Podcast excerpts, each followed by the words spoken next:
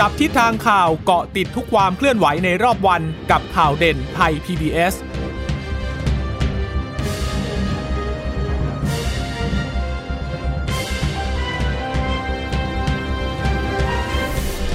สวัสดีค่ะ สวัสดีค่ะ ต้อนรับคุณผู้ฟังสู่ข่าวเด่นไทย PBS นะคะ เราพบกันเป็นประจำทุกวันจันทร์ถึงศุกร์บ่ายๆแบบนี้ค่ะ อัปเดตข้อมูลข่าวสารที่เกิดขึ้นในรอบวันเช่นเคยกับดิฉันจีราชาตาเอี่ยมรัศมีและคุณพึ่งนภาคล่องพยาบาลค่ะ ค่ะ สวัสดีคุณผู้ฟังทุกท่านนะคะ ที่รับฟังข่าวเด่นไทย PBS ผ่านทางสถานีวิทยุที่เชื่อมโยงสัญญาณจากไทย PBS ด้วยนะคะะวันนี้เรื่องของโควิด -19 ผู้ติดเชื้อเนี่ยเกือบแตะ 2,000 นะเดี๋ยวยังไม่ถึงนะคะ อยู่ที่ 1,919 คน ผู้ป่วยยืนยันสะสมแล้วนะคะ 86,924 คน หายป่วยแล้วนะคะ 57,037 คน และยังคงรักษาตัวอยู่ที่โรงพยาบาล 29,000 คนค่ะ ไปดูอาการหนักหน่อยนะ ตอนนี้มีผู้ป่วยอาการหนักอยู่ที่ 1,207 คน ใส่เครื่องช่วยหายใจ 390 คน และเสียชีวิตวันนี้ก็สูงทีเดียวนะคะ เพิ่มขึ้นมา 31 คนค่ะ และถ้าไปดูตั้งแต่การระบาดรอบใหม่นะคะ ตั้งแต่วันที่ 1 เมษายนจนถึงวันที่ 11 พฤษภาคม ก็อยู่ที่ 58,000 คนแล้วนะคะ อันนี้ก็เป็นสถานการณ์ที่เกิดขึ้น ถ้าไปดูสถานการณ์ ผู้เสียชีวิตนะคะ31 คนเป็นใครบ้าง เป็นชาย 15 คน หญิง 16 คนค่ะ ก็มีข้อมูลออกมาว่าที่เสียชีวิตเพิ่มขึ้นวันนี้นะคะ ก็อายุระหว่าง 34ถึง94 ปี เป็นชาวต่างชาติ 2 คนก็คือชาวฝรั่งเศสแล้วก็ยูเครน กรุงเทพเนี่ยเสียชีวิตมากที่สุด 17 คน ส่วนใหญ่ก็มีโรคประจำตัวอย่างที่เราทราบกันนะคะ ก็คือเบาหวาน ความดันโลหิตสูง ไขมันในเลือดสูง ไอเรื้อรัง โรคหัวใจ หลอดเลือดสมอง ปัจจัยเสี่ยงยังเป็นเช่นเดิมค่ะ ส่วนใหญ่ก็มาจากครอบครัวเพื่อนร่วมงานในสถานที่ที่มีคนแออัดนะคะแล้วก็การเดินทางจากไปพื้นที่ต่างๆนะคะ ส่วนทั่วโลกเกือบแตะ 160 ล้านคนแล้วแต่ยังไม่ถึงนะคะ อยู่ที่ 159 ล้านคน เสียชีวิตทั่วโลกยังไม่ลดเลยนะคะเสียชีวิตทั่วโลกนี่ก็คือยังสามล้านสามแสนคนอยู่นะคะ อินเดียก็โอ้ พุ่งไปที่ก็เกือบแต่ 23 ล้านคนแล้วเช่นกันนะคะสำหรับผู้ติดเชื้อของอินเดียค่ะ ค่ะ ประเทศไทยอยู่ลำดับที่ 99 นะคะ ก็ลดลงมานิดนึง แต่ว่าก็ยังคงสูงอยู่แหละ จากที่ก่อนหน้านี้เนี่ย เราเคยอยู่ลำดับที่ โอ้ร้อยสิบกว่าร้อยสิบห้าร้อยสิบห้าร้อยสิบหกนู่นเลยนะ ตอนนี้ก็ขยับขึ้นมาเป็นเก้าสิบเก้าแล้วก็ยังคงมีความพยายามที่จะควบคุมให้ได้อยู่ แต่ว่าณขณะนี้เนี่ย ก็ ยังยังไม่ได้ต่ำไม่เห็นต่ำพันมานานแล้วอะค่ะ นับตั้งแต่เมษายนมาก็พันกว่าพันกว่าตลอดเลยนะคะ ยังดีที่ยังไม่ไม่กลับไปแต่สองพันอีกนะสองสาวันที่ผ่านมาเนี่ยนะคะ แต่ว่าก็ยังคงอยู่ในระดับสูงอยู่เท่าที่เราเคยเผชิญมานะคะ ในระลอกนี้ ซึ่งเรื่องของการระบาดระลอกนี้เนี่ย ผลกระทบทางเศรษฐกิจนี่สาหัสมากเลยนะ คือร้านค้าโดยเฉพาะร้านอาหารเนี่ยเขาก็กำลังจะไปได้ดีแล้วกำลังดีขึ้น ก็ต้องมาปิดอีกรอบที่สองกำลังจะดีขึ้น ก็ต้องมาเจอปิดอีกรอบที่สามเนี่ย รอบนี้นี่มันสาหัสถึงขั้นที่ว่า หลายเจ้าที่เขาเคยประคองสถานการณ์มาได้ก่อนหน้านี้เนี่ยบางเจ้าก็ต้องตัดสินใจยุติกิจการไปเลย หรือบางเจ้าก็ตัดสินใจบอกว่า ในระหว่างที่ในพื้นที่กรุงเทพหรือพื้นที่สีแดงเข้มเนี่ยนะเขายังต้องหยุดให้บริการรับประทานที่ร้านไปจนถึงวันที่ 17 นะล่าสุดเนี่ย หลายเจ้าก็เลยตัดสินใจบอกว่าเอาละช่วงนี้ขอปิดก่อนกันแล้วกัน ไปจนถึง 17 เนี่ย เดี๋ยวค่อยดูสถานการณ์กันใหม่ก็เลยดูแล้วก็น่ากังวลเหมือนกันนะว่า ท้ายที่สุดพอกลับมาเปิดใหม่เนี่ยเขาจะมีสายป่านมากพอที่จะกลับมาเปิดให้บริการอีกครั้งได้หรือไม่เพราะทุกอย่างอย่างเรื่องของการทำสต็อก อย่างเรื่องของการความเชื่อมั่นของลูกค้าที่จะมากินที่ร้านเนี่ยจะมีมากน้อยแค่ไหนอีกนะคะ ก็อาจจะต้องเร่งในเรื่องของการฉีดวัคซีน ซึ่งก็มีเสียงเรียกร้องจากผู้ประกอบการร้านอาหารเหมือนกันนะเขาบอกว่าคือเบื้องต้นเนี่ยออกมาครบ 14 วันแล้วจะคลายได้ไหม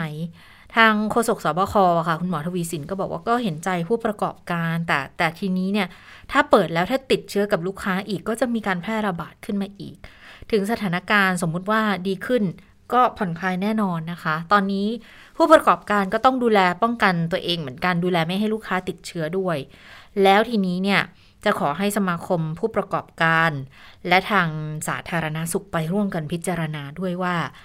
ผู้ประกอบการร้านค้าหรือว่าผู้ให้บริการในร้านอาหารเนี่ยจะต้องฉีดวัคซีนก่อนด้วยหรือไม่ เพราะว่าจะทำให้เกิดความปลอดภัย ทั้งในส่วนของการให้บริการที่ร้านแล้วคนทำอาหารผู้ประกอบการเอง ถ้าเกิดปลอดภัยแล้วเนี่ยลูกค้าที่ไปกิน ก็จะเพิ่มความปลอดภัยขึ้นอีกระดับหนึ่งนะ คือหลาย ๆ คนอาจจะพูดเหมือนกันบอกว่า เออจริง ๆ เราก็ไม่ค่อยไม่ได้เจอการติดเชื้อแบบร้านอาหารทั่วไปเนาะค่ะที่จะไปเจอก็ เป็นลักษณะของร้านผับปิ้งบาย่างร์อะไรอย่างเงี้ย แต่ก็เลยบอกว่านี่ไงมันมีคลัสเตอร์หมูกระทะอืมด้วยไงที่เอ่อนครราชสีมาเนี่ย แต่ว่ามันก็เคสเดียวอะเนาะบางทีมันก็เลยบอกว่าตั้งข้อสังเกตเหมือนกันอย่างบางบริการเนี่ย คืออันไหนที่เขาไม่ต้องกินแช่ คือหมูกระทะโดยโดยลักษณะเอ่อการรับประทานอาหารนะ ก็ต้องใช้เวลาใช่ไหมคะคือบางที่เขาก็จะมีกำหนดเวลาว่าชั่วโมงชั่วโมงกว่า หรือบางที่บุฟเฟ่ก็บอกว่าให้เต็มที่เลยอะ่ะแล้วมันเป็นสถานที่เหมือนกับกึ่งกึ่งสังสรรค์ด้วยนะคนรวมตัวกันเยอะๆแต่สมมุติแบบร้านก๋วยเตี๋ยวหรือว่าร้านอาหารจานเดียวอาหารตามสั่งอะไรอย่างเงี้ยเต็มที่ถ้าเกิดว่านั่งกินที่ร้านครึ่งชั่วโมงเนาะบางคนรับประทานเสร็จแล้วก็ไปอะไรอย่างเงี้ยมันสามารถที่จะรุ่มมาเหลวยให้ได้ในส่วนนี้ด้วยหรือไม่นะคะ แต่ว่า ก็คงมีความกังวลกันอยู่แหละ โดยเฉพาะในพื้นที่สีแดงเข้มเนี่ยนะ กรุงเทพปทนปทุมธานีนนทบุรีเนี่ยนะ ทางสมชเองเขาก็กังวลเรื่องนี้เหมือนกันนะคะ ค่ะเอ่อทีนี้ดิฉันเนี่ยระหว่างที่คุณเจษตาอ่านข้อมูลไปพูดข้อมูลไปนะดิฉันก็ไปดูข้อมูลเรื่องของตัวเลขผู้ติดเชื้อในกรุงเทพนะอย่างวันนี้เนี่ยก็เพิ่มขึ้นมา 855 คนอืมก็ถือว่ายังเยอะอยู่นะเยอะค่ะก็ทำให้ตอนนี้เนี่ยกรุงเทพเนี่ยตั้งแต่อ่าเดือนเมษายนจนถึง 11 พฤษภาคมเนี่ยมีผู้ติดเชื้อรวมแล้วนะคะ 2429 คน อันนี้เมื่คือเฉพาะกรุงเทพเฉพาะกรุงเทพกับปริมณฑลนะคะใช่ไหมใช่คะไอ้ no กรุงเทพอย่างเดียวเลยใช่เฉพาะโอ้โหกรุงเทพอย่างเดียวเลยจะเห็นว่าเป็นตัวเลขที่ค่อนข้างที่จะเยอะมากทีเดียวนะคะสำหรับน่าตัวเลพรั่ขนขพอรึงงเอ่อผู้ติดเชื้อในพื้นที่กรุงเทพ เพราะว่าเมื่อมีผู้ติดเชื้อเพิ่มขึ้นอย่างนี้มันก็ต้องเป็นกังวลในเรื่องของเออการรักษาพยาบาลใช่ไหมคะเรื่องของโรงพยาบาลสนาม เรื่องของอุปกรณ์ทางการแพทย์ มีเพียงพอหรือเปล่านะคะ อันนี้ก็เลยเป็นที่น่ากังวล ก็เลยทำให้เอ่อจะต้องมีการเร่งฉีดวัคซีนให้กับคนอืมในพื้นที่กรุงเทพละเห็นบอกว่าเอ่อไม่ได้มีแค่เฉพาะให้แก่ผู้ป่วยเอ่อ หรือว่ากลุ่มเสี่ยงเจ็ดค่ะโรคแล้วก็จะมีการขยายนะคะ ให้คกับนทั่วไปบุคแล้ควลล่ะทั่วไปแล้วแหละนะคะ แต่ว่าจะต้องไปลงทะเบียนก่อนนะคะคือจนถึงตอนนี้ดิฉันยังลงทะเบียนของดิฉันไม่ได้เลย แต่ถ้าเกิดว่าทางอ่าหน่วยงานที่เกี่ยวข้องเนี่ยตอนนี้อย่างอย่างคุณหมออุดมคชินทร์นะคะ เมื่อคืนคุณหมอมาออกตอบโจทย์ แล้วก็บอกแล้วว่าเมื่อวานเนี่ยคุยกันแล้ว เรื่องของการปรับแผนในการให้วัคซีน เนื่องจากกทมเนี่ยเป็นพื้นที่ระบาดหนัก ซึ่งดูตัวเลขแล้วก็หนักจริง ๆ นะคะ ก็เลยคิดว่าคงจะต้องระดมฉีดให้กทมก่อน อย่างโครงการที่บอกว่า 16 ล้านเพื่อ 16 คนเนี่ย เอ้ย 16 ล้านโดสเพื่อ 16 ล้านคนเนี่ยนะอ๋อนี่เขาอ่าชื่อโครงการเขาเหรอ ชื่อโครงการอ๋อ16 ล้านวัคซีนหรือ 16 ล้านโดสไม่รู้เพราะอ่า16 ล้านโดสเพื่อ 16 ล้านคนเนี่ย คือก็เท่ากับว่าเข็มแรกนี่คือปูพรมแน่ละ แล้วเขาก็มองว่า 16 ล้านเนี่ยนะจะเป็นกลุ่มก็คือกลุ่มผู้สูงอายุบวกกับกลุ่มที่เป็นกลุ่มเสี่ยงนะคะผู้สูงอายุจะอยู่ที่ประมาณ 11 ล้านกว่า แล้วกลุ่มเสี่ยงอีกประมาณ 4 ล้านกว่า รวมมามันจะอยู่ที่ 16 ล้านคน ดูแล้วว่า 16 ล้านเนี่ยยังไงก็เหลือแน่ๆ ดังนั้นส่วนที่เหลือเนี่ยอาจจะมาถมที่กรุงเทพไปเลย เพราะว่าถือว่าเป็นพื้นที่เสี่ยง แล้วสมมุติพอล็อตใหญ่ ๆ หรือว่าล็อตต่อไปเนี่ยเข้ามา อย่างเดือนนี้เนี่ยแน่ ๆ เรามีอของชินแวคเข้ามาอยู่แล้ว 1 ล้านใช่ไหมคะ ก็อาจจะใช้ตัวนี้เริ่มฉีดไล่ระดมฉีดปูพรมในพื้นที่กรุงเทพไปเลย แล้วทีนี้มิถุนากรกฎามาเนี่ยล็อตใหญ่ของ a s t r a z เซ e c a มา ก็ลงฉีดได้เลย ทีนี้กทมเขาก็ยืนยันแล้วว่าเขามีศักยภาพเพียงพอแล้ว เพราะว่าเริ่มมีการเปิดศูนย์ฉีดที่นอกเหนือจากโรงพยาบาลกันแล้ว เดี๋ยวพรุ่งนี้นายกก็จะไปดู ที่เซ็นทรัลทรัลลาดพร้าวนะคะก็จะเป็นอีกหนึ่งจุดที่จะสามารถให้บริการได้ แต่เขาบอกยังไงก็ต้องลงทะเบียนนี่ฉันก็พยายามจะลงทะเบียนอยู่ก็ยังไม่ให้ลงนะ แต่เดี๋ยวดูก่อนว่า อาจจะปรับถึงขั้นแบบ walk in ได้เลยคุณผู้ฟังก็คือ ไม่ต้องลงทะเบียนละ ไปถึงถ้าคุณยังไม่ได้ฉีดคุณไปแจ้งใช้บัตรประชาชน แล้วก็ฉีดได้เลย อันนี้ยังไม่ confirm นะ แต่แนวโน้มน่ะ น่าจะเป็นลักษณะนี้ เฉพาะพื้นที่สีแดงเข้มนะคะ ที่จะต้องจัดการกันก่อน แล้วทีนี้ถ้ามีส่วนที่เหลือเนี่ยเขาก็บอกว่าอันเนี้ยจะส่งไปให้พื้นที่เศรษฐกิจละภูเก็ตเชียงใหม่เป็นพื้นที่สำคัญที่จะต้องรีบลงก่อน ทั้งทั้งภูเก็ตทั้งเชียงใหม่ก็ยังมีจำนวนผู้ติดเชื้ออยู่นะ คือคือก็ไม่ใช่ ก็ยังเป็นพื้นที่สีแดงกันอยู่นะคะ ดังนั้นก็ต้องเร่งละจะพยายามปรับปูพรมแบบนี้นะคะ ซึ่งทางพลเอกนัทพลนาถพาณิชย์นะคะเลขาธิการสมชในฐานะที่เป็น ผู้อำนวยการศูนย์ปฏิบัติการ ศูนย์บริหารสถานการณ์โควิด -19 หรือว่าสปกสบคเนี่ยนะคะ ก็ได้เรียกประชุมหน่วยงาน และพื้นที่กรุงเทพปริมณฑลเลย คือดูเนี่ยแนวโน้มนะยังไม่ลดหรอกบางแห่งยังคงตัวอย่างกทม นนทบุรี ปทุมธานี อันนี้เนี่ยแดงเข้มเฝ้าระวังเข้มข้นนะคะแนวโน้มผู้ป่วยอาการหนัก ก็เยอะอีกคืออาการหนักนี่คือยังไงปอดอักเสบ แล้วก็ต้องใส่เครื่องช่วยหายใจ อันนี้ยังมีรายงานเพิ่มขึ้น แล้วยังพบ ผู้ติดเชื้อรายใหม่ในชุมชนแออัดโรงงานสถานประกอบการตลาดอีก ปัจจัยเสี่ยงเนี่ยก็คือทำกิจกรรมกลุ่มร่วมกันค่ะ ทั้งในสถานประกอบการในที่ทำงานในครอบครัว ก็เน้นย้ำนะ บอกว่าขอกิจงดกิจกรรมรวมกลุ่ม งดรับประทานอาหารร่วมกัน คงมาตรการ work from home แล้วสิ่งสำคัญก็น่าจะเป็นเรื่องของการฉีดวัคซีนนี่แหละ เดี๋ยวรอดูความชัดเจนว่า จะเริ่มเมื่อไหร่ยังไง นะคะค่ะ แต่ว่าที่ผ่านมาก็จะเห็นว่ามีอาจารย์หมอหลายท่านนะคะ ที่เขามารณรงค์ในเรื่องของการฉีดวัคซีนป้องกันโควิด -19 นะคะอย่างวันนี้ก็มี 3 อาจารย์หมอนะคะก็เป็นคุณหมอจากคณะแพทยศาสตร์ศิริราชพยาบาล มหาวิทยาลัยมหิดล คุณหมอประสิทธิ์วัฒนาภา มีคุณหมอปิยมิตรศรีธรา คุณหมอจากโรงพยาบาลรามาธิบดีนะคะ แล้วก็มีคุณหมอสุทธิพงศ์วัชรศิลป์คุณหมอจากจุฬาลงกรณ์มหาวิทยาลัย คณะแพทย์คณะบดีคณะแพทยศาสตร์จุฬานะคะ ก็มีการกล่าวถึงการผ่าวัคซีนโควิด -19 ซึ่งอาจารย์ ทั้ง 3 ท่านเนี่ยค่ะก็มารณรงค์เรื่องของการฉีดวัคซีน ซึ่งคุณหมอก็บอกว่าปัจจุบันเนี่ยทั่วโลกเนี่ยเราฉีดไปแล้วนะคะ1,200 ล้านโดสทั่วโลก ก็เลยอยากให้คนไทยเนี่ยเข้าใจแล้วก็รู้จริงเพื่อที่จะพิจารณาตัดสินใจร่วมกันในการฉีดวัคซีนนะ เป็นการหยุดเชื้อเพื่อชาติ ซึ่งตอนนี้ไทยเนี่ยมีผู้ป่วยที่ต้องใส่ท่อช่วยหายใจประมาณ 400 คนทั่วประเทศเลย คุณหมอบอกว่ามันไม่ใช่ตัวเลขที่น้อย และผู้ป่วยมีอาการรุนแรงประมาณร้อยละ 25 ด้วยนะคะ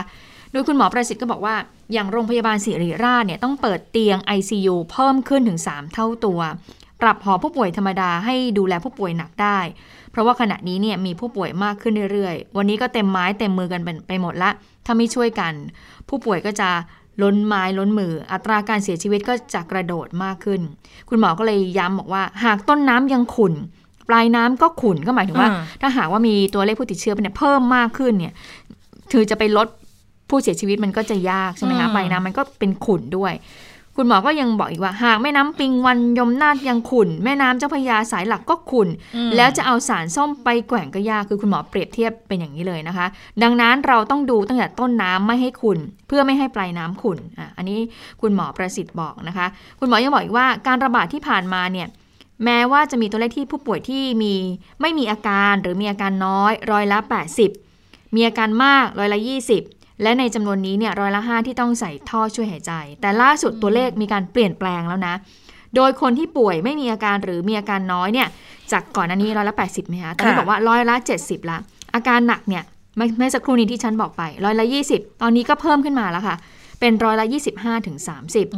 โดยร้อยละห้าคือหนักมาก แปลว่าเมื่อเรามีผู้ป่วยหนึ่งร้อยคน จะมีอาการหนัก 30 คน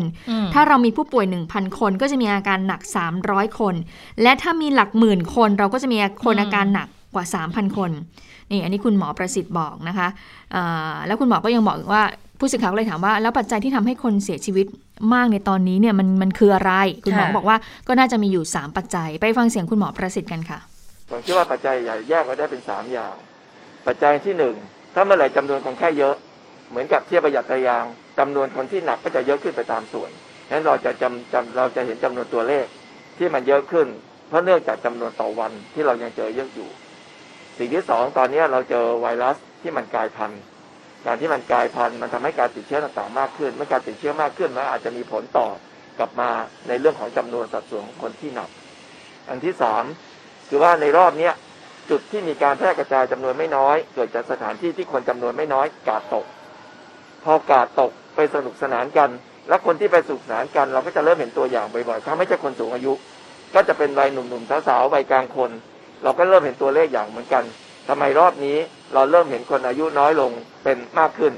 แล้วขณะเดียวกัน เราเริ่มค้นพบว่ามันมีปัจจัยเสี่ยงที่ทำให้เสียชีวิตเพิ่มเติมขึ้นมาอีกตัวหนึ่งที่ก่อนหน้านี้ปีที่แล้วไม่ชัดก็คือคนที่อ้วน คนที่มีดัชนีมวลกายเกินสามสิบหลายท่านที่ยืนอยู่ตรงนี้ก็ทำนองนั้นนะฮะ ก็ก็เป็นส่วนหนึ่งที่ทำให้น่าจะเป็นใจที่เสริมกันครับ อืมสะเทือนใจเลยที่หมออ้วนเนี่ย โอ้นะคือมันอาจจะมาพร้อมกับการกินดีอยู่ดีไงไม่ค่อยได้ออกกำลังชีวิตในเมืองนะคะ บางทีก็อาจจะทำให้ มีจำนวนคนที่เป็นโรคอ้วนเพิ่มขึ้น มันก็เลยกลายเป็นสาเหตุอีกประการหนึ่งหรือเปล่าที่ทำให้คนที่มีอาการหนักเนี่ยอ่าเพิ่มมากขึ้น แต่ว่าอาการหนักที่ว่าเนี่ยนะพอดีฟังเออตอบโจทย์ของอาจารย์อุดมนะอาจารย์อุดมก็บอกว่าคืออาการหนักที่ว่าเนี่ยมันก็แบ่งหนักเป็นสี่ระดับนะค่ะหนักคือหนักหนักเข้าโรงพยาบาล หนักเชื้อลงปอด หนักแบบที่ต้องอยู่ ICU หนักแบบที่ต้องสอดท่อ คือสอดท่อนี่นี่หนักที่สุดนะคะอืมดังนั้นจะบอกว่าอาการหนัก 300 คนมันไม่ได้หมายความว่า ทั้ง 300 เนี่ยสต้อองดหนัท่กอหมดสเลอดยท่อหมดนะอ่าคือหนักเขาก็มีระดับความความหนักก็จะแบ่งเป็นสี่แตกต่างระดับกันแตกอ่าต่างกันไป เพียงแต่มันก็มีข้อสงสัยอยู่เหมือนกันว่า เอ๊ะแล้วทำไมตอนนี้เนี่ย คือคนที่มีอาการหนักเพิ่มมากขึ้นนะเมื่อก่อนที่คุณหมอประสิทธิ์บอกใช่ไหมคะ บอกว่าอ่าหนักเนี่ยร้อยละยี่สิบร้อยละห้าใส่ท่อช่วยหายใจ แต่เดี๋ยวเนี้ยกลายเป็นหนักเพิ่มขึ้นร้อยละยี่สิบห้าถึงถึงร้อย30ละสามสิบอืมร้อยละห้าเนี่ยหนักมาก แบบนี้เนี่ย คือมันมันมาจากอะไรอะ่ะ เชื้อมันหนักขึ้นหรืออะไรยังไงนะคะ เรื่องนี้นะคะคุณหมอปียมิตรศรีธรา คณะบดีคณะแพทยศาสตร์ โรงพยาบาลรามาธิบดี มหาวิทยาลัย มหิดล ก็ได้อธิบายเรื่องนี้ด้วยเหมือนกันนะคะ ไปฟังจากคุณหมอปียมิตรกันค่ะ ตรงนี้คงยังตอบไม่ได้อะฮะแต่ว่าอาจจะมีส่วนหนึ่งว่าเชื้อที่มันกลายพันธุ์หนเนี้ยส่วนใหญ่สายพันธุ์ที่ระบาดของเราเนี่ยเป็นสายพันธุ์อังกฤษ ในช่วงนี้ก็อาจจะเป็นไปได้ว่าสายพันธุ์นี้เนี่ยมีการเกิดปอดอักเสบร่วมด้วยเยอะกว่าสายพันธุ์ดั้งเดิมที่มาจากประเทศจีน แต่ตรงนี้ยังไม่ยืนยันนะครับ เพียงแต่ว่าเป็นข้อสังเกตซึ่งทุกคนก็เห็นคล้ายๆตรงกัน แต่ว่าถ้าเราดูอัตราการเสียชีวิตเนี่ยอัตราการเสียชีวิตเนี่ยไม่ได้เพิ่มขึ้น อาจจะเป็นเพราะว่าเราเรียนรู้เรื่องของการรักษาดีขึ้นทั้งการใช้เครื่องมือเข้ามาช่วย อย่างเช่น High Flow ทำให้คนไข้ไม่ต้องใส่ท่อช่วยหายใจเอ่อเรื่องของการใช้ยาฟาวิพิราเวียที่เร็วขึ้น แล้วก็การใช้ยากลุ่มสเตียรอยด์เข้ามาร่วมในการรักษา ซึ่งประเด็นเหล่านี้ก็เป็นองค์ความรู้ที่พัฒนาขึ้นมาจากการระบาดครั้งที่แล้ว แล้วก็ทำให้เราเนี่ยเอ่อให้การรักษาได้ดีขึ้นกว่าเดิมครับ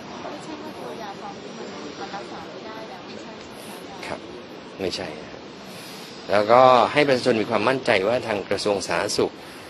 แล้วก็หน่วยงานที่เกี่ยวข้องเนี่ยไม่ว่าจะเป็นออยองค์การเภสัชเนี่ยก็ได้เตรียมยาไว้อย่างเพียงพอให้กับประชาชน ถ้าการระบาดไม่ได้เอ่อขยายผลไปจากนี้อีกมากมายนะฮะเรายังมีเอ่อเวชภัณฑ์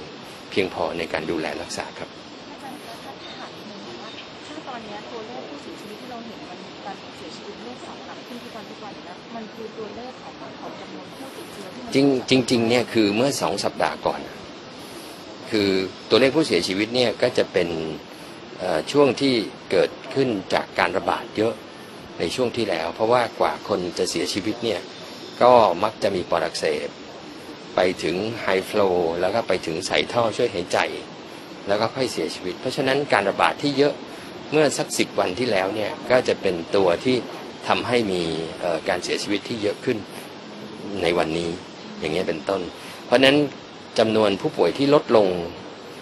ช่วงนี้ก็จะทำให้เราคาดเดาได้ว่าอีก 10 วันถัดไปเนี่ยตัวเลขผู้เสียชีวิตก็จะน้อยลง ค่ะ คุณหมอปิยมิตรยังบอกอีกว่าผู้ป่วยเนี่ยที่ใส่ท่อช่วยหายใจทั่วประเทศตอนนี้มีประมาณ 400 คนค่ะถ้าตามสถิติแล้วก็จะมีผู้เสียชีวิตประมาณ 1 ใน 4 นะคะอืมฉะนั้นจำนวนผู้ป่วยที่ใส่ท่อช่วยหายใจขณะนี้เนี่ยก็จะมีผู้เสียชีวิตต่อไปอีกประมาณ 80ถึง100คน ก็จะทยอยเสียชีวิตนะคะ ซึ่งก็เป็นตัวเลขที่ต้องพึงตระหนักว่าการระบาดครั้งนี้เนี่ยรุนแรงกว่าครั้งก่อนๆมากถึง 10ถึง15 เท่านะคะ ค่ะ ทางด้านของคุณหมอสุทธิพงศ์นะคะศาสตราจารย์นายแพทย์สุทธิพงศ์วัชรสินทูคณะบดี คณะแพทยศาสตร์จุฬาลงกรณ์มหาวิทยาลัยเนี่ยก็ให้ข้อมูลบอกปัจจัยเสี่ยงการระบาดเนี่ยก็คือคนวัยทำงานนี่แหละออกมาอืมออกมาปุ๊บ รับเชื้อกลับไปบ้านก็ไปแพร่ให้คนในครอบครัว โดยเฉพาะผู้สูงอายุผู้ป่วยติดเตียง ผู้สูงอายุติดบ้านเนี่ยโอกาสติดเชื้อง่ายมากขึ้นนะคะ แล้วพอติดเชื้อมากขึ้นเนี่ย ก็เสี่ยงอยู่แล้ว ตัวเองมีโรคภัยไข้เจ็บที่เสี่ยงอยู่แล้ว รับเชื้อค่ะได้ง่ายอยู่แล้วอืมดังนั้นวิธีการดีที่สุดในการที่จะป้องกัน นั่นก็คือวัคซีนนั่นเอง อันเนี้ยเป็นการป้องกันระดับหนึ่งแล้วอืมเชื้อกลับไปบ้านทุกคนก็ก็จะลดน้อยลงนะคะ คือคือมันเป็นสงครามที่เหมือนกับคุณหมอสุทธิพงศ์บอก มันเป็นสงครามที่เราสู้กับข้าศึกที่มองไม่เห็นนะคะดังนั้นการฉีดวัคซีนจะเป็นการติดอาวุธที่ป้องกันที่ตัวเราเองอืมป้องกันคนในครอบครัวเพื่อนร่วมงานประเทศชาติ สิ่งที่สนับสนุนก็คือ ฉีดวัคซีนจะได้มีภูมิต้านทานสู้กับข้าศึกที่มองไม่เห็น ค่ะค่ะเมื่อสักครู่เนี่ยเราก็บอกไปแล้วนะคะว่าเอ่อปัจจัยเสี่ยงที่ทำให้มีผู้เสียชีวิตก็คือเรื่องของเบาหวานค่ะใช่ไหมคะเรื่องของความดันต่างๆ ทีนี้เอ่อทางสบคเขามีการสรุปมาเหมือนกันนะคะเอ่อจำนวนเอ่อเจ็ดอันดับโรคประจำตัวที่เป็นปัจจัยเสี่ยงที่ที่ที่ทำให้มีผู้เสียชีวิตมากที่สุดนะคะอันดับแรกเลยงู โรคความดันโลหิตสูงมากเลย 73%นะคะ รองลงมาโรคเบาหวานเนี่ยนะคะ ส่วนใหญ่เอ่อความดันโลหิตสูงเบาหวานก็จะเกิดขึ้นกับผู้สูงอายุอยู่แล้วนะคะ อันดับ 3 คือโรคไขมันในเลือดสูงค่ะ อันดับ 4 โรคไตเรื้อรังนะคะ อันดับ 5 โรคหัวใจค่ะ ส่วนผู้ที่มีภาวะน้ำหนักเกินเนี่ยอยู่ที่ร้อยละ8ซึ่งคุณหมอประสิทธิ์บอกแล้วว่าเอ่อช่วงการระบาดในระลอกหลังเนี่ยก็จะมีปัจจัยเสี่ยงที่มีเอ่อโรคอ้วน หรือภาวะที่มีน้ำหนักเกินเนี่ยเข้ามา ส่วนอันดับ 7 ก็คือโรคปอด 8%ค่ะ ก็จะเห็นว่าเป็น 7 อันดับโรคประจำตัวที่เกิดขึ้น แล้วก็อย่างที่คุณหมอบอกว่าสิ่งที่สำคัญที่จะสามารถที่จะป้องกันเชื้อโควิด -19 ได้นะ เครื่องมือสำคัญที่สุดตอนนี้ก็คือเรื่องของวัคซีน ซึ่งก็อย่างที่บอกว่าถ้าในเดือนนี้ที่จะมีวัคซีนเข้ามาคงจะเป็นของซีโนแวคแหละ เพราะว่าในเดือนมิถุนายนก็จะเป็นของเอสตราเซเนกาที่เราจะเข้ามาใช่ไหมคะ ล่าสุดก็บอกว่าเดี๋ยววันพรุ่งนี้ค่ะ นายกรัฐมนตรีก็จะมีกำหนดการตรวจเยี่ยม ติดตามการทดลองระบบการฉีดวัคซีนนะคะ ที่ห้างสรรพสินค้าเซ็นทรัลลาดพร้าว โดยในวันดังกล่าวเนี่ยก็เป็นวันแรกด้วย พรุ่งนี้ก็จะเป็นวันแรกนะคะที่จะเปิดเอ่อบริการให้กับประชาชนนะคะตั้งแต่เวลา 8นาฬิกาถึง 17นาฬิกาเลยคือจะให้บริการ 1,000 คนต่อวันนะคะ กลุ่มเป้าหมายก็คือเจ้าหน้าที่กลุ่มอาชีพเสี่ยงค่ะอย่างเช่น พนักงานจัดเก็บขยะเอ่อครูแล้วก็บุคลากรในสังกัดกรุงเทพมหานคร และหลังจากนั้นค่ะ 13 พฤษภาคม นายกก็จะไปตรวจเยี่ยมอีกที่หนึ่ง ก็คือที่สามย่านมิตรทาวน์และจามจุรีสแควร์ ส่วนวันที่ 14 พฤษภาคม นายกก็จะไปตรวจเยี่ยมที่โรงพยาบาลบุษราคัมที่อาคารชาเลนเจอร์เมืองทองธานี ที่ใช้รองรับผู้ป่วยกลุ่มสีเหลือง และกลุ่มสีเขียวเข้มที่ไม่มีอาการ แต่มีปัจจัยเสี่ยงอืมแล้วก็โรคประจำตัวค่ะอะดังนั้นพรุ่งนี้ใครที่เอออยู่ในอาชีพเสี่ยงนะคะหรือว่ากลุ่มเป้าหมายที่จะต้องมีการฉีดวัคซีนก็ไปฉีดได้ที่ เซ็นทรัลลาดพร้าวนะคะ ก็น่าจะอยู่ชั้น 3 ของเซ็นทรัลลาดพร้าวนะคะอ่าส่วนเรื่องของการฉีดวัคซีนเนี่ยตอนนี้นายกบอกเลยว่ามันจะต้องเป็นเป็นวาระแห่งชาติและคอรมอวันนี้นะคะก็มีการยกเรื่องของวัคซีนโควิด -19 เนี่ยเป็นวาระแห่งชาติแล้วนะคะ คือพลเอกประยุทธ์จันโอชาก็ได้แถลงนะ หลังจากที่มีการประชุมคอรมอที่ประชุมเนี่ยเขามีการรายงานความก้าวหน้าการควบคุมวัคซีนเอ่อวัค โรคโควิด -19 ที่ระบาด บอกว่าที่ผ่านมาเนี่ยนายกเนี่ยได้ติดตามอย่างใกล้ชิดนะคะ อย่างพื้นที่คลองเตยก็เน้นทุกหน่วยงานให้เข้าไปตรวจเชิงรุก ตอนนี้เนี่ยตรวจได้แล้วมากกว่า 70,000 เฉลี่ยตรวจได้วันละ 7,000 ราย แยกผู้ติดเชื้อ แยกไปสังเกตการณ์ไปรักษาได้ทันการ ตัวเลขผู้ติดเชื้อรายวันเพิ่มขึ้น แต่ทีมแพทย์เชื่อว่าวิธีนี้ค่ะ เดี๋ยวต่อไปเนี่ย ผู้ติดเชื้อจะเริ่มลดลง อย่างล่าสุดผู้ติดเชื้อกทมเองก็ก็ลดลงบ้างแล้วแหละ แต่สิ่งสำคัญก็คือต้องระดมฉีดวัคซีนให้ได้มากที่สุด คือฉีดทั้งคลองเตย และพื้นที่ปทุมวัน อันนี้เขาฉีดได้วันละประมาณ 2,000 คนนะคะ ส่วนเรื่องของการรักษาพยาบาลนะนะคะ ก็ออกให้ค่ะรัฐบาลเพิ่มค่าใช้จ่ายให้โรงพยาบาลเอกชน 25%ทุกรายการเลยนะ แต่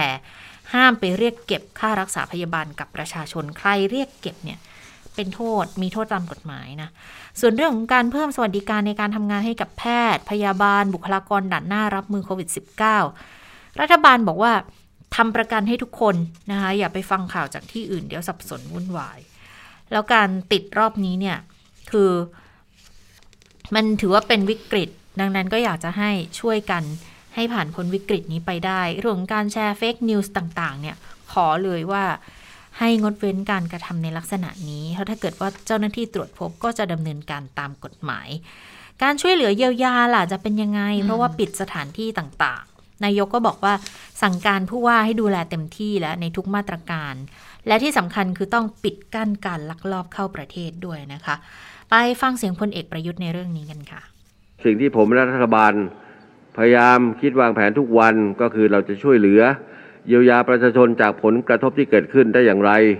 โดยเฉพาะในเรื่องของการปิดสถานที่ต่างๆ ผมก็ได้สั่งการให้ผู้ว่าราชการจังหวัดทุกจังหวัดติดตามดูแลเรื่องนี้อย่างใกล้ชิด เพื่อจะควบคุมสถานการณ์ในแต่ละจังหวัดได้นะครับ ปิดกั้นการลักลอบเข้าประเทศอย่างสูงสุด และประเมินสถานการณ์วันต่อวัน หากจังหวัดใดโดยเฉพาะจังหวัดโซนสีแดงที่มีการปิดสถานที่และข้อจำกัดต่างๆ และมีสถานการณ์ที่ควบคุมได้ดีขึ้นแล้ว ก็ให้มีการพิจารณาผ่อนคลายเงื่อนไขต่อไปนะครับ เพื่อให้พี่น้องประชาชนได้กลับไปสู่การทำมาค้าขาย การเดินทางท่องเที่ยวได้เช่นเดิม ซึ่งผมก็จะพิจารณาด้วยความรอบคอบ เพื่อจะต้องรักษาสมดุลทั้งสุขทั้งสุขภาพ และเศรษฐกิจทั้งเดินหน้าควบคู่กันไปด้วยนะครับค่ะเรื่องของการฉีดวัคซีนเนี่ยตอนนี้ก็ระดมฉีดให้กับบุคลากรทางการแพทย์ ผู้สูงอายุไปได้แล้ว 2 ล้านโดสนะคะ แล้วก็จะมีมาเพิ่มเดือนนี้เนี่ยสล้านห้าเลยนะ ไม่ใช่ 1 ล้านแล้ว ก็จะได้ความร่วมมือจากทั้งเอกชน ก็จะเพิ่มศักยภาพได้ในการฉีดได้อีกมากนะคะ แล้วก็อย่างที่บอกคือการประชุมครมวันนี้ค่ะ เสนอให้ฉีดวัคซีนโควิด -19 เป็นวาระแห่งชาติด้วย ก็คือเชิญชวนให้มาฉีดให้ได้มากที่สุดนะ ก็ยืนยันบอกวัคซีนที่เอาเข้ามาในไทยเนี่ยได้รับรองในประสิทธิภาพ ยืนยันได้ว่า ฉีดแล้วช่วยไม่ให้เสียชีวิต มีผลข้างเคียงน้อยอืมแล้วก็อย่างรัฐบาลฝ่ายค้านสสเองเนี่ยเขาก็ฉีดไปหมดแล้วก็ก็ไม่ได้มีผลข้างเคียงอะไรนะคะค่ะไปดูตำรวจบ้างว่าตอนนี้ติดเชื้ออืมโควิด -19 ไปมากน้อยแค่ไหนนะคะ ก็มีการเปิดเผยมาบอกว่า ตอนนี้เนี่ยมีข้าราชการตำรวจติดเชื้อโควิด -19 แล้วนะคะ สะสมนะคะสะสมอยู่ที่ 819 นายนะคะ ยังคงรักษาตัวอยู่ในโรงพยาบาล 311 คน ก็เป็นตำรวจนครบาล173 คนค่ะตำรวจภูธรภาค 2 29 คนและตำรวจภูธรภาค6นะคะ17 คนทางโฆษกสำนักงานตำรวจแห่งชาติก็บอกว่าตอนนี้เนี่ยก็ต้องนอกจากจะเร่งทำความเข้าใจกับประชาชนให้ไปฉีดวัคซีนแล้วใช่ไหมคะ ว่าวัคซีนเนี่ยสามารถที่จะหยุดเชื้อช่วยชาติได้ จะช่วยระงับยับยั้งความรุนแรงของโรคได้แล้วเนี่ยก็ต้องไปทำความเข้าใจกับตำรวจด้วย เนื่องจากว่าตอนนี้ก็มีตำรวจบางนายเนี่ยเขาไม่ขอรับการฉีดวัคซีนเหมือนกันนะคะแต่ว่าทางโฆษกสำนักงานตำรวจแห่งชาติบอกว่าที่เขาขอไม่รับการฉีดวัคซีนเนี่ยอาจจะเป็นเหตุผล เพราะว่าในเรื่องของสุขภาพส่วนตัว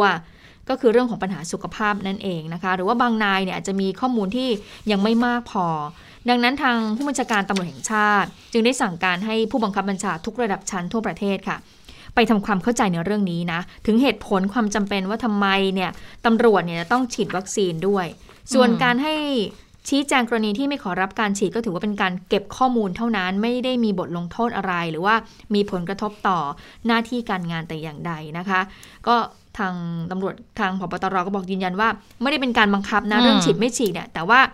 เป็นเรื่องของสิทธิส่วนบุคคล แต่ก็อยากจะให้ไปทำความเข้าใจให้มากขึ้นกว่านี้นะคะในเรื่องของประสิทธิภาพประสิทธิผลของการฉีดวัคซีนของการฉีดวัคซีน หรือว่าผลดีผลเสียของการฉีดวัคซีน ฉีดไม่ฉีดเนี่ยอันไหนดีกว่ากัน ก็อยากให้เอ่อตำรวจนั้นได้มีข้อมูลมากขึ้น เพื่อที่จะได้ไปฉีดวัคซีนค่ะค่ะตำรวจเนี่ยตอนนี้2ล้าน4แสนนายฉีดไปแล้วหมื่นกว่านายนะคะค่ะส่วนใหญ่ก็คือคนที่ใกล้ชิดกับประชาชนนี่แหละ ส่วนที่ติดเชื้อเนี่ย819 นะคะ ก็บอกว่าอ่า ยังรักษาตัวอยู่ในโรงพยาบาลตอนนี้เหลืออยู่ 311 นะคะ เป็นตำรวจนครบาลซะ173ภูทรภาค 2 29ภูทรภาค 6 อีก 17นายด้วยกันนะคะ ส่วนอีกหนึ่งกลุ่มที่จะได้ฉีดวัคซีนด้วยหลังจากบุคลากรทางการแพทย์บุคลากรด่านหน้าไปแล้วเนี่ย คุณครูอืมนะใกล้เปิดเทอมแล้วนี่ใกล้ละหนึ่งเมษายน อันนี้คือเลื่อนออกหนึ่งไปหนึ่งมิถุนายนมิถุนายน ก็คือเลื่อนออกไปจากเดิมเนี่ยที่ที่คงกำหนด 17 พฤษภาก็ ก็เปิดไม่ได้แน่ๆนะคะ ก็เลยขยับออกไปเป็นเป็นหนึ่งมิถุนาเนี่ย วันนี้ปลัดกระทรวงศึกษาธิการคุณสุพัฒน์จำปาทองก็บอกว่าคือเร็วๆนี้ค่ะเมื่อก่อนหน้านี้นะ สักประมาณสัปดาห์ที่แล้วผมรู้สึก กระทรวงศาสตร์ศึกษาธิการเนี่ย เสนอกับทางสบคชุดเล็กแล้ว ขอให้พิจารณาเรื่องการฉีดวัคซีนให้ครูให้บุคลากรทางการศึกษาให้ทัน ก่อนเปิดภาคเรียน 1 มิถุนายนนะ ตอนนี้เนี่ย ครูในสังกัดของศึกษาธิการทั้งรัฐและเอกชนก็จะมีอยู่6 0 0 0 0 0คนค่ะ อันนี้ยังไม่รวมบุคลากรทางการศึกษานะ ถ้าเกิดเขาได้ฉีดเนี่ยก็ก็จะเป็นภูมิคุ้มกันให้ทั้งครู บุคลากรทางการศึกษา โรงเรียนก็จะกลายเป็นพื้นที่ปลอดภัยหรือว่าไวท์โซนสำหรับคนที่จะมาใช้สถานที่ได้ก่อนเปิดเทอมด้วย ชุดเล็กก็เห็นในหลักการนะคะ เห็นชอบเห็นด้วยในหลักการ ว่าจะฉีดให้กับครูให้กับบุคลากรทางการศึกษาในพื้นที่สีแดงสีแดงเข้มก่อนอันดับแรกเลย ตอนนี้สำรวจอยู่รายชื่อนะ โรงเรียนตำบลต่างๆ พื้นที่ต่างๆสำรวจจำนวนครูจำนวนบุคลากร ก่อนที่จะเสนอทางกรมควบคุมโรคกระทรวงสาธารณาสุข พิจารณาจัดสรรวัคซีนไปฉีดในจังหวัดต่างๆ ได้อย่างเพียงพอนะคะ ก็คิดว่าเดี๋ยวสักปลายเดือนเนี่ยน่าจะได้รับทราบชัดเจนแล้วเพราะว่า มันมันจะพอดีกับที่รัฐบาลจะได้ซีโนแวคมาเพิ่มอีก1ล้าน5แสนโดส แล้วก็แอสตราเซเนกามาอีก3ล้าน2แสนโดส ที่บอกว่าจะได้เพิ่มเดือนนี้อีกประมาณ 3 ล้านกว่าเนี่ยนะอ่าตอนนี้ก็เลยต้องต้องเร่งฉีดกันก่อนนะคะ เพราะว่าเขาไปพบสถิติมามกราคมถึงมีนาคมเนี่ย เด็กติดเชื้อโควิด -19 จากผู้ปกครองและครูกว่าร้อยเปอร์เซ็นเลยอืมคือเด็กอะ่ะเขา ติดเขาไม่ค่อยเป็นอะไรมากอยู่แล้วแหละแต่เขาติดได้เขาก็ต้องรักษาตัว แล้วการที่เขารับเชื้อมาเนี่ย ส่วนใหญ่เขารับมาจากผู้ปกครองจากคุณครู ดังนั้นก็ถือว่านี่แหละค่ะ กลุ่มครูกลุ่มบุคลากร เป็นกลุ่มเสี่ยงต้องรีบฉีดวัคซีนนะ เพราะว่านักเรียนสังกัดรัฐ สังกัดเอกชนทั่วประเทศ 8 ล้านคนนะคะ เขาก็เลยอยากจะให้รีบดำเนินการในจุดนี้ด้วยอืมนะคะนะคะเอ่อก็เห็นว่าทางทีมจะมีการฉีดตามห้างสรรพสินค้าค่ะหรือว่าตามย่านศูนย์การค้าต่างๆ ก็คือคงจะต้องเร่งฉีดให้กับเอ่อบุคลากรทางกลุ่มเสี่ยงเหล่านี้ด้วยนะคะอ่าทีนี้นอกจากเราจะฉีดวัคซีนป้องกันแล้ว เราก็ต้องระมัดระวังป้องกันตามแนวชายแดนเราเหมือนกันนะคะเนื่องจากว่าตอนนี้เนี่ยเอ่อเชื้อสายพันธุ์กลายพันธุ์เนี่ยก็ระบาดในอยู่ในประเทศมาเลเซีย อย่างเช่น สายพันธุ์อินเดีย หรือว่าค่ะสายพันธุ์แอฟริกาใต้ตอนนี้นะคะแล้วอย่างเมื่อวานเนี่ยสบคก็รายงานเข้ามาแล้วว่า สายพันธุ์เนี่ยอินเดียเนี่ยอินเดียพบในประเทศไทยแล้วนะค่ะแต่ว่ายังอยู่ในสถานที่กักกันที่รัฐอ่าจัดให้ก็คือว่าเป็นคนที่เดินทางกลับมาจากปากีสถานนี่แหละนะคะค่ะที่เดินทางเข้ามาแล้วปรากฏว่าตรวจพบว่าเอ่อติดเชื้อสายพันธุ์อินเดีย แต่ว่าอยู่ใน SQ ที่เราควบคุมอืมป้องกันได้ค่ะแต่ว่าเกิดชายแดนหรือว่าตามแนวชายแดนที่มีการลักลอบเข้ามาเนี่ยสิ อันนี้แหละคือสิ่งที่น่าเป็นห่วงเหมือนกันนะคะ ซึ่งทางตำรวจเนี่ยเอ่อโดยโฆษกสำนักงานตำรวจแห่งชาติก็บอกว่าทางพบตรเนี่ยก็มีการกำชับนะคะกำชับไปยังเจ้าหน้าที่ที่อยู่ในพื้นที่ให้ป้องกันการแพร่ระบาดของโควิด -19 จากกรณีที่จะมีผู้ที่ลักลอบเข้ามาในประเทศก็มีความห่วงใยในเรื่องนี้นะคะ โดยทางพลตำรวจเอกดำรงศักดิ์นะคะก็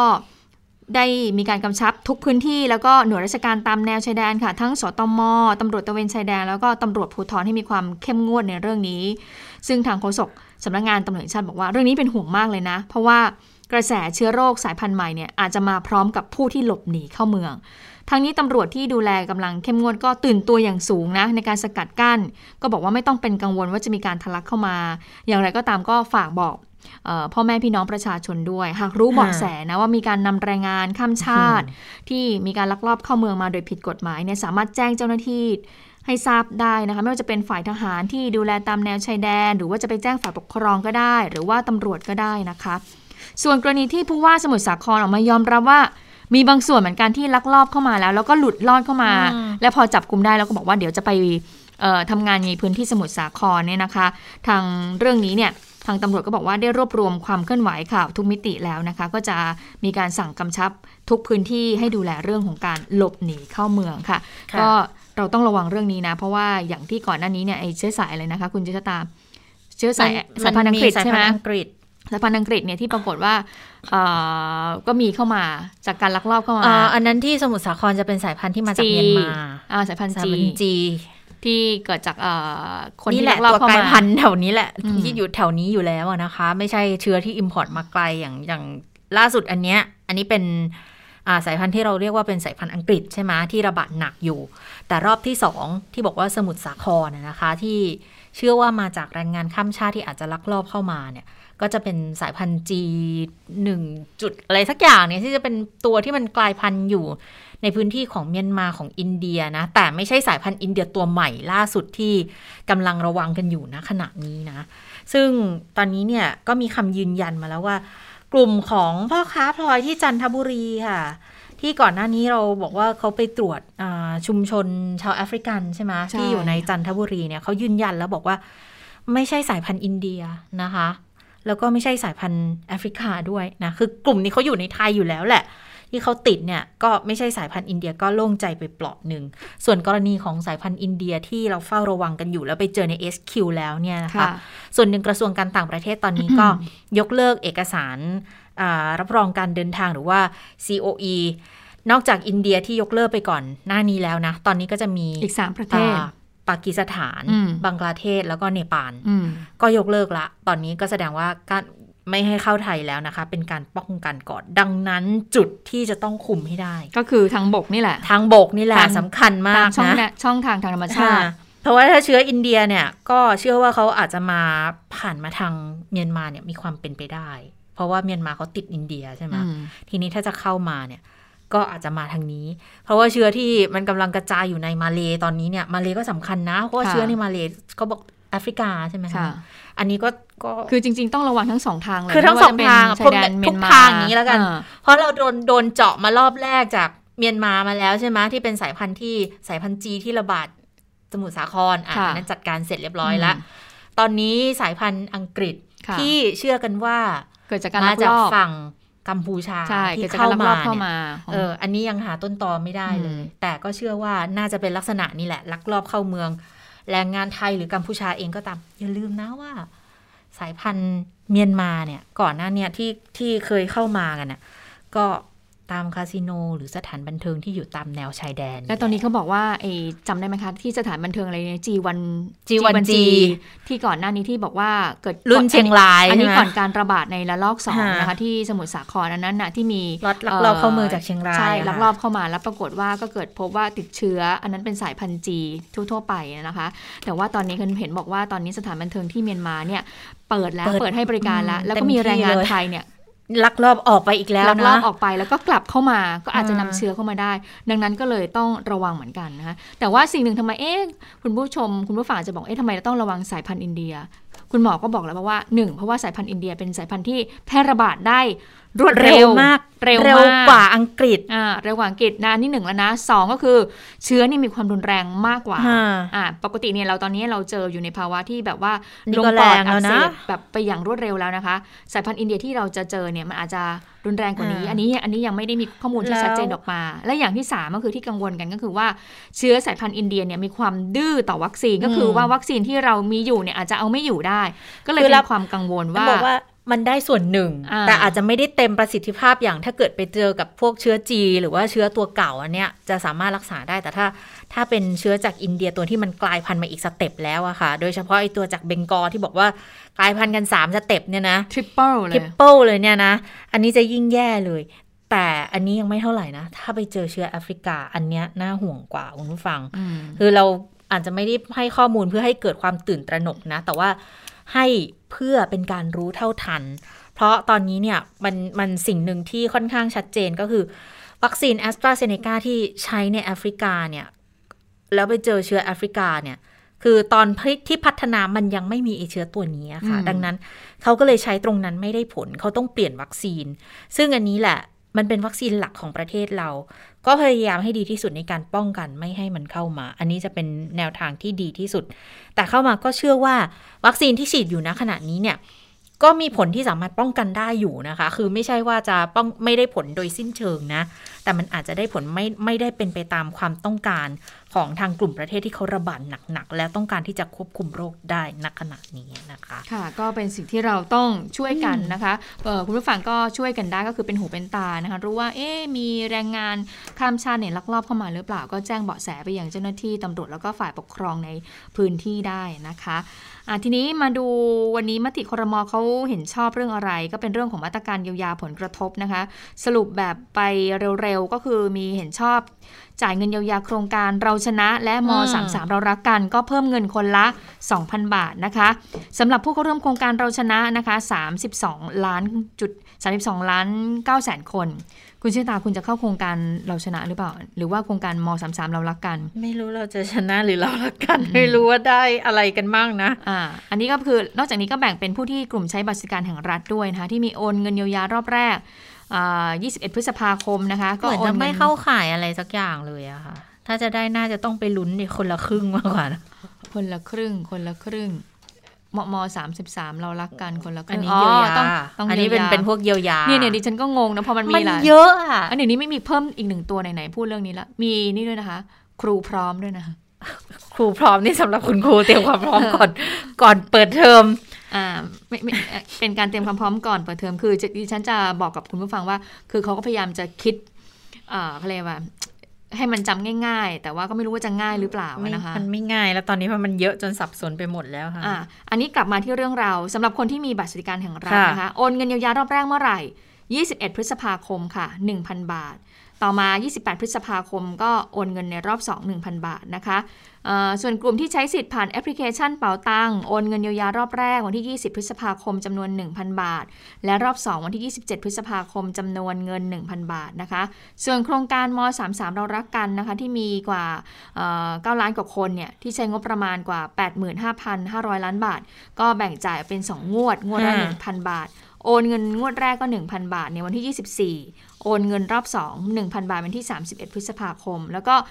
หลังจากที่โอนเงินรอบ 2 ไปแล้วก็เก็บไว้ใช้จ่ายได้เป็นจนถึงวันที่ 30 มิถุนายนเลยค่ะ วันนี้ก็ผ่านครมอเรียบร้อยแล้วนะคะค่ะส่วนธุรกิจอีเวนต์ตอนนี้เขาได้แล้วนะ ในที่สุดก็ได้แล้วนะคะ ได้ร้อยละ 50 ของค่าจ้าง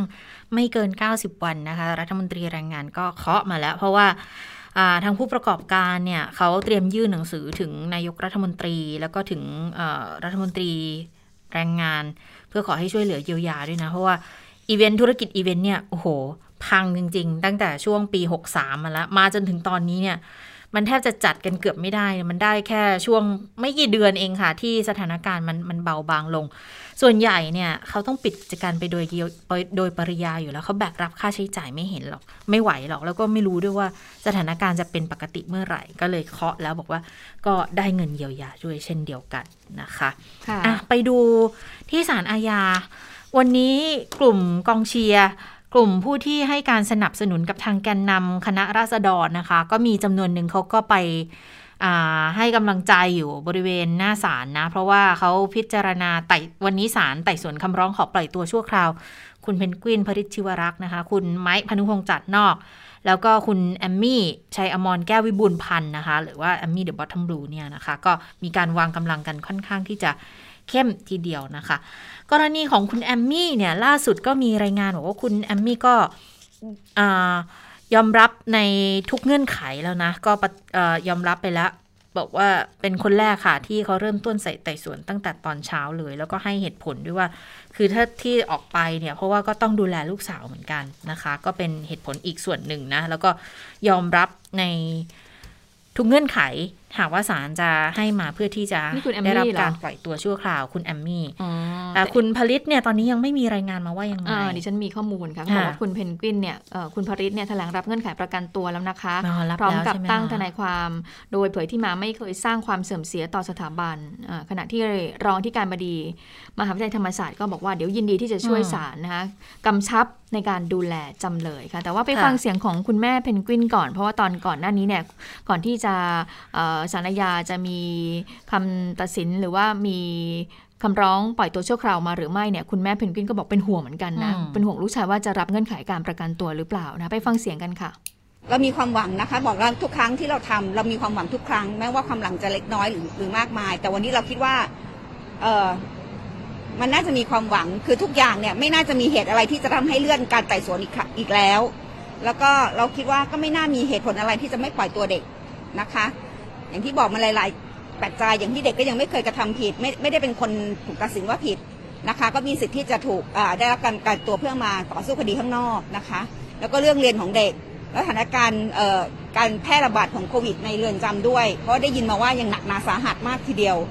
นะคะ เราก็เห็นอยู่แล้วว่าอย่างทนายอานนท์ก็ติดไปแล้วอะไรเงี้ย เพราะฉะนั้นก็ไม่น่าจะมีเหตุอะไรที่จะทำให้อะไม่ปล่อยตัวเพนกวินพี่แอมมี่แล้วก็ไม้อะไรเงี้ยค่ะค่ะก็ของคุณเพนกวินกับกับคุณแอมมี่คุณแอมอ่าคุณไม้อืมพิจารณาช่วงบ่าย คุณแอมมี่เนี่ยเสร็จไปแล้วช่วงเช้าแต่ผลเนี่ยน่าจะทราบเย็นนี้พร้อมกันทีเดียวนะ ทางด้านของทนายความนะคะ คุณกฤษดังนุจรัตน์ที่ตอนนี้เนี่ยเป็นอ่าเขาเรียกเป็นธุระในการจัดการเรื่องของการ ขอปล่อยตัวทั้ง 3 คนเนี่ยก็บอกว่ายังไม่ได้มีโอกาสคุยกับจำเลยโดยตรงทั้ง 3 คนนะคะ แต่ว่าสอบถามเรื่องการตรวจเชื้อโควิด -19 ก็ผลเป็นลบ ไม่มีใครติดเชื้อ อาการของคุณอานนท์นำพาเนี่ยอตอนนี้เนี่ยยังไม่ได้คุยกับคุณอานนท์แต่โรงพยาบาลก็แจ้งมาว่าอาการป่วยเนี่ยดีขึ้น การประกันตัวก็คาดว่าจะรับเงื่อนไข แบบเดียวกับที่คุณไผ่คุณสมยศและคุณรุ้ง รับไปก่อนหน้านี้แล้วเหมือนกันนะคะ ไปฟังเสียงของคุณกฤษดางกันค่ะศาลมีเงื่อนไขในการปล่อยตัวชั่วคราวสมยศกับไผ่เนี่ยเขารู้อยู่แล้วนะแล้วให้ลุงไปเหมือนกัน ก็จะถามว่าเขาจะเอาอยัางไง เพราะนี่เป็นสิทธิของเขาอะแต่เรายื่นปล่อยตัวชั่วคราวเราก็หวังว่าศาลคงไม่มีเงื่อนไขอะไรที่ที่ไปละเมิดต่อสิทธิตามรัฐธรรมนูญ เช่นเดียวกันกับทางน้องลุงผมว่า ผมว่าทั้งหมดก็น่าจะเหมือนกัน ไม่ไม่น่าจะมีอะไรพิเศษหาเงื่อนไขจะมีอยู่สองสามข้อ อันแรกก็คือจะไม่เคลื่อนไหวในการเป็นการสร้างความเสื่อมเสียให้กับสถาบันเรื่องของการเคลื่อนไหวที่ทำให้เกิดความวุ่นวายในในบ้านเมืองนะคะ แล้วก็อ่ากำหนดให้มารายงานตัวตามที่ได้นัดหมายด้วย นะคะ ค่ะ สั้นๆ นิดหนึ่งค่ะกับคดีทุจริตเลือกตั้งนายกอบจขุนคุณเทพไทยเสนพงศ์อดีตสสนครศรีธรรมราช แล้วก็น้องชายคุณมาโนชเสนพงศ์นะคะ ล่าสุดวันนี้ศาลได้พิพากษายืนตามศาลชั้นต้นนะคะ ให้จำคุกจำเลยทั้งสองเป็นเวลา 2 ปี เพิกถอนสิทธิ์เลือกตั้ง 10 ปีนะคะ ก็ทำให้นายเทพไทยเสนพงศ์และนายมาโนชเสนพงศ์เนี่ยจำเลยทั้งสองต้องถูกคุมตัวเข้าห้องควบคุมมทันทีนะคะ แต่ว่าทางทนายโจทย์ก็บอกว่าคดีนี้เนี่ยศาลอุทธรภาค8เนี่ยได้ยืนก็หมายความว่าจำเลยทั้งสองเนี่ยต้องจำคุก 2 ปีนะคะค่ะเพิกถอนสิทธิ์เลือกตั้ง 10 ปีสำหรับขั้นตอนต่อไปคดีนี้คดีนี้เนี่ยก็เป็นคดีที่ต้องห้ามดีกาจำเลยทั้งสองก็ต้องไปยื่นขออนุญาตดีกา ยื่นดีกานั้นก็มี 2 ประเด็นค่ะที่ต้องเกิดในภายภาคหน้าก็คือกรณีถ้าศาลอนุญาตก็ถือว่าจบ ไปรอฟังคำพิพากษาของศาลฎีกาเลย แต่ถ้าศาลไม่อนุญาตก็ต้องปฏิบัติตามคำพิพากษาก็คือเข้าไปจำคุก 2 ปีค่ะ ค่ะแล้วค่ะ ได้เวลาของต่างประเทศแล้ว สวัสดีคุณสาวรักษ์ค่ะ สวัสดีค่ะคุณผู้ฟัง สวัสดีทั้งค่ะสองท่านด้วยนะคะ เชื้ออินเดียเป็นยังไงคะ ตอนนี้เป็นก็ภัยร้ายระดับโลกไปแล้วใช่ไหมเนี่ย ใช่ ได้รับการรับรองอย่างเป็นทางการจากองค์การอนามัยโลกนะคะ ที่ประกาศว่าไวรัสกลายพันธุ์จากอินเดียที่ชื่อ B1617 เนี่ย องค์การอนามัยโลกระบุว่าเป็นเชื้อโควิด -19 กลายพันธุ์ตัวทีสี่ 4 และถือว่าเป็นสายพันธุ์ที่น่ากังวลในระดับโลกนะคะ คือก่อนหน้านี้มีอยู่แล้ว 3 ตัวที่องค์การอนามัยโลกประกาศไปก่อนก็คือกลายพันธุ์จากอังกฤษแอฟริกาใต้แล้วก็บราซิลนะคะสาเหตุที่องค์การอนามัยโลกเนี่ยประกาศว่าไวรัสกลายพันธุ์ของอินเดียน่ากังวลเนี่ยเพราะเขาพบว่าสายพันธุ์นี้มันทำให้การระบาดนั้นง่ายมากขึ้นนะคะ ซึ่งตอนนี้เนี่ยก็ยังอยู่ระหว่างการศึกษาถึงรายละเอียด ซึ่งมันต้องต้องใช้เวลาพอสมควรแหละนะคะ แล้วก็พบว่ามันมีผลต่อการสร้างภูมิต้านทานของผู้รับวัคซีนด้วยนะคะสำหรับเชื้อกลายพันธุ์ที่ระบาดในอินเดียพบครั้งแรกปลายปีที่แล้วนะคะ แล้วก็แพร่ระบาดไปยังประเทศต่างๆ ทั่วโลก รวมถึงในไทยก็พบแล้วนะคะ ซึ่งไทยเนี่ยก็ได้สั่งระงับการออกหนังสือ รับรองการเดินทางเข้าไทยชั่วคราว ระงับการออกวีซ่าให้กับชาวต่างชาตินะคะ ที่มีต้นทางหรือว่ามีถิ่นพำนักจากปากีสถานบังกลาเทศแล้วก็เนปาลนะคะ อินเดียเนี่ยประกาศไปตั้งแต่ต้นแล้ว แต่ที่ประกาศสามประเทศเนี่ยเพราะว่าเป็นประเทศรอบข้างของอินเดียนะคะ ส่วนที่อินเดียค่ะ ปรากฏว่าเขาไปเจอร่างของผู้เสียชีวิตประมาณ 40ศพลอยมาตามแม่น้ำคงคานะคะ แล้วก็พบว่ามันเกยตื้นด้วย เขาสันนิษฐานว่าน่าจะเป็น ร่างของผู้ที่เสียชีวิตจากเชื้อโควิด -19 แล้วศพเนี่ย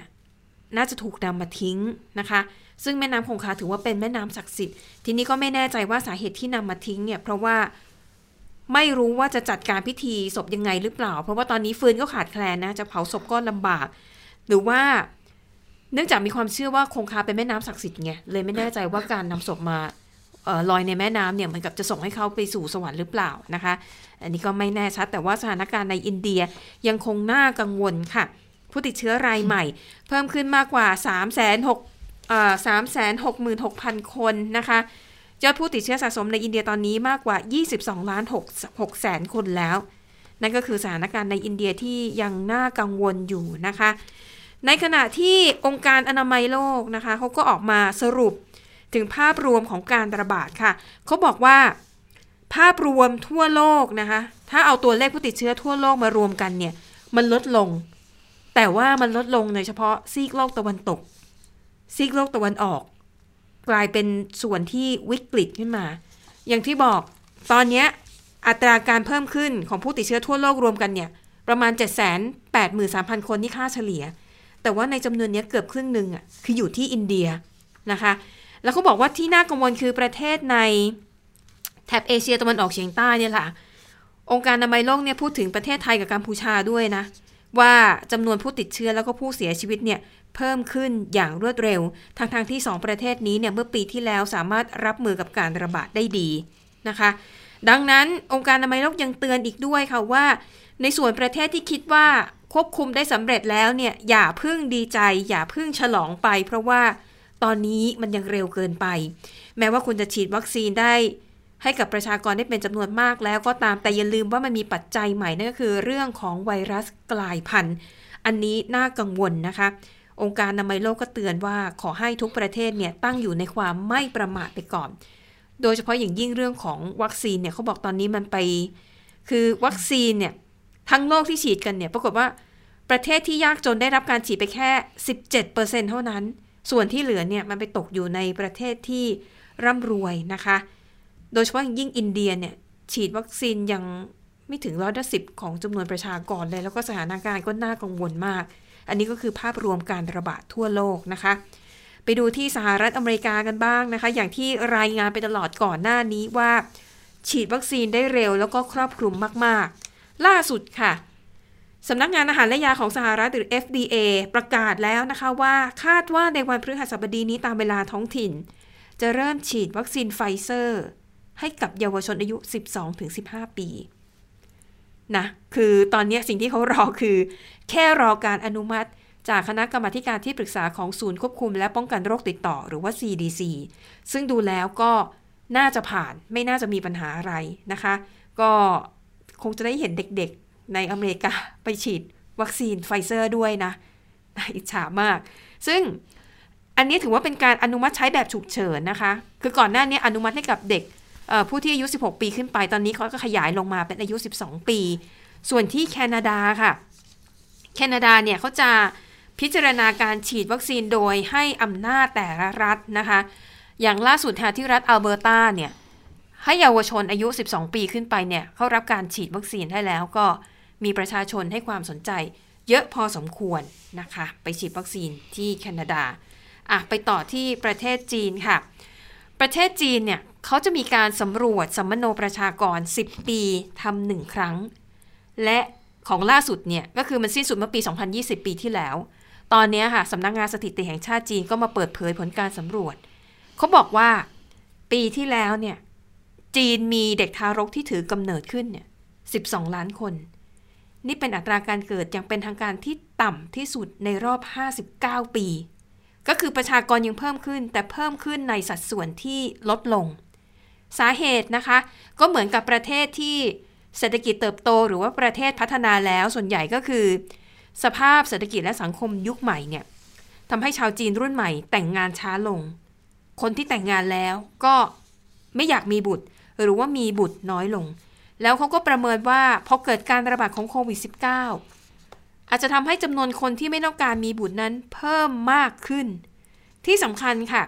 สัดส่วนของเพศชายและเพศหญิงก็ยังคงไม่สมดุลอยู่นั่นเอง อันนี้เป็นผลมาจากนโยบายบุตรหนึ่งคนต่อหนึ่งครอบครัวที่รัฐบาลจีนใช้มานานถึง 40 ปีนะคะ แม้ว่าจะยกเลิกนโยบายนี้ไปแล้วตั้งแต่ปี 2559 แต่ว่าจำนวนประชากรมันก็ไม่ได้เพิ่มขึ้นเร็วอย่างที่รัฐบาลคาดหวัง เขาบอกว่าตอนนี้นะคะ ในประเทศจีนเนี่ยผู้ชายมีมากกว่าเพศหญิงประมาณ 35 ล้านคน อันนี้ก็จะเป็นปัจจัยหนึ่งที่ทำให้การแต่งงานแล้วก็การมีบุตรในประเทศจีนเนี่ยมันลดลงนะคะ แล้วก็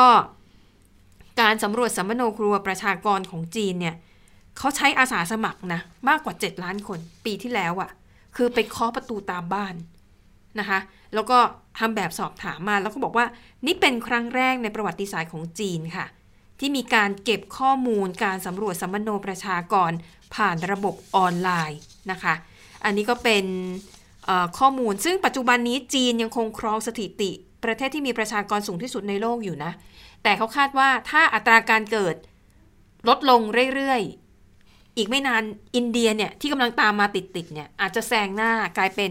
ประเทศที่มีประชากรมากที่สุดในโลกในอีกไม่กี่ปีข้างหน้าค่ะ ค่ะแล้วค่ะ ทั้งหมดก็คือข่าวเด่นไทย PBS วันนี้นะคะ เราทั้ง 3 คนลาไปก่อน สวัสดีค่ะ สวัสดีค่ะ สวัสดีค่ะ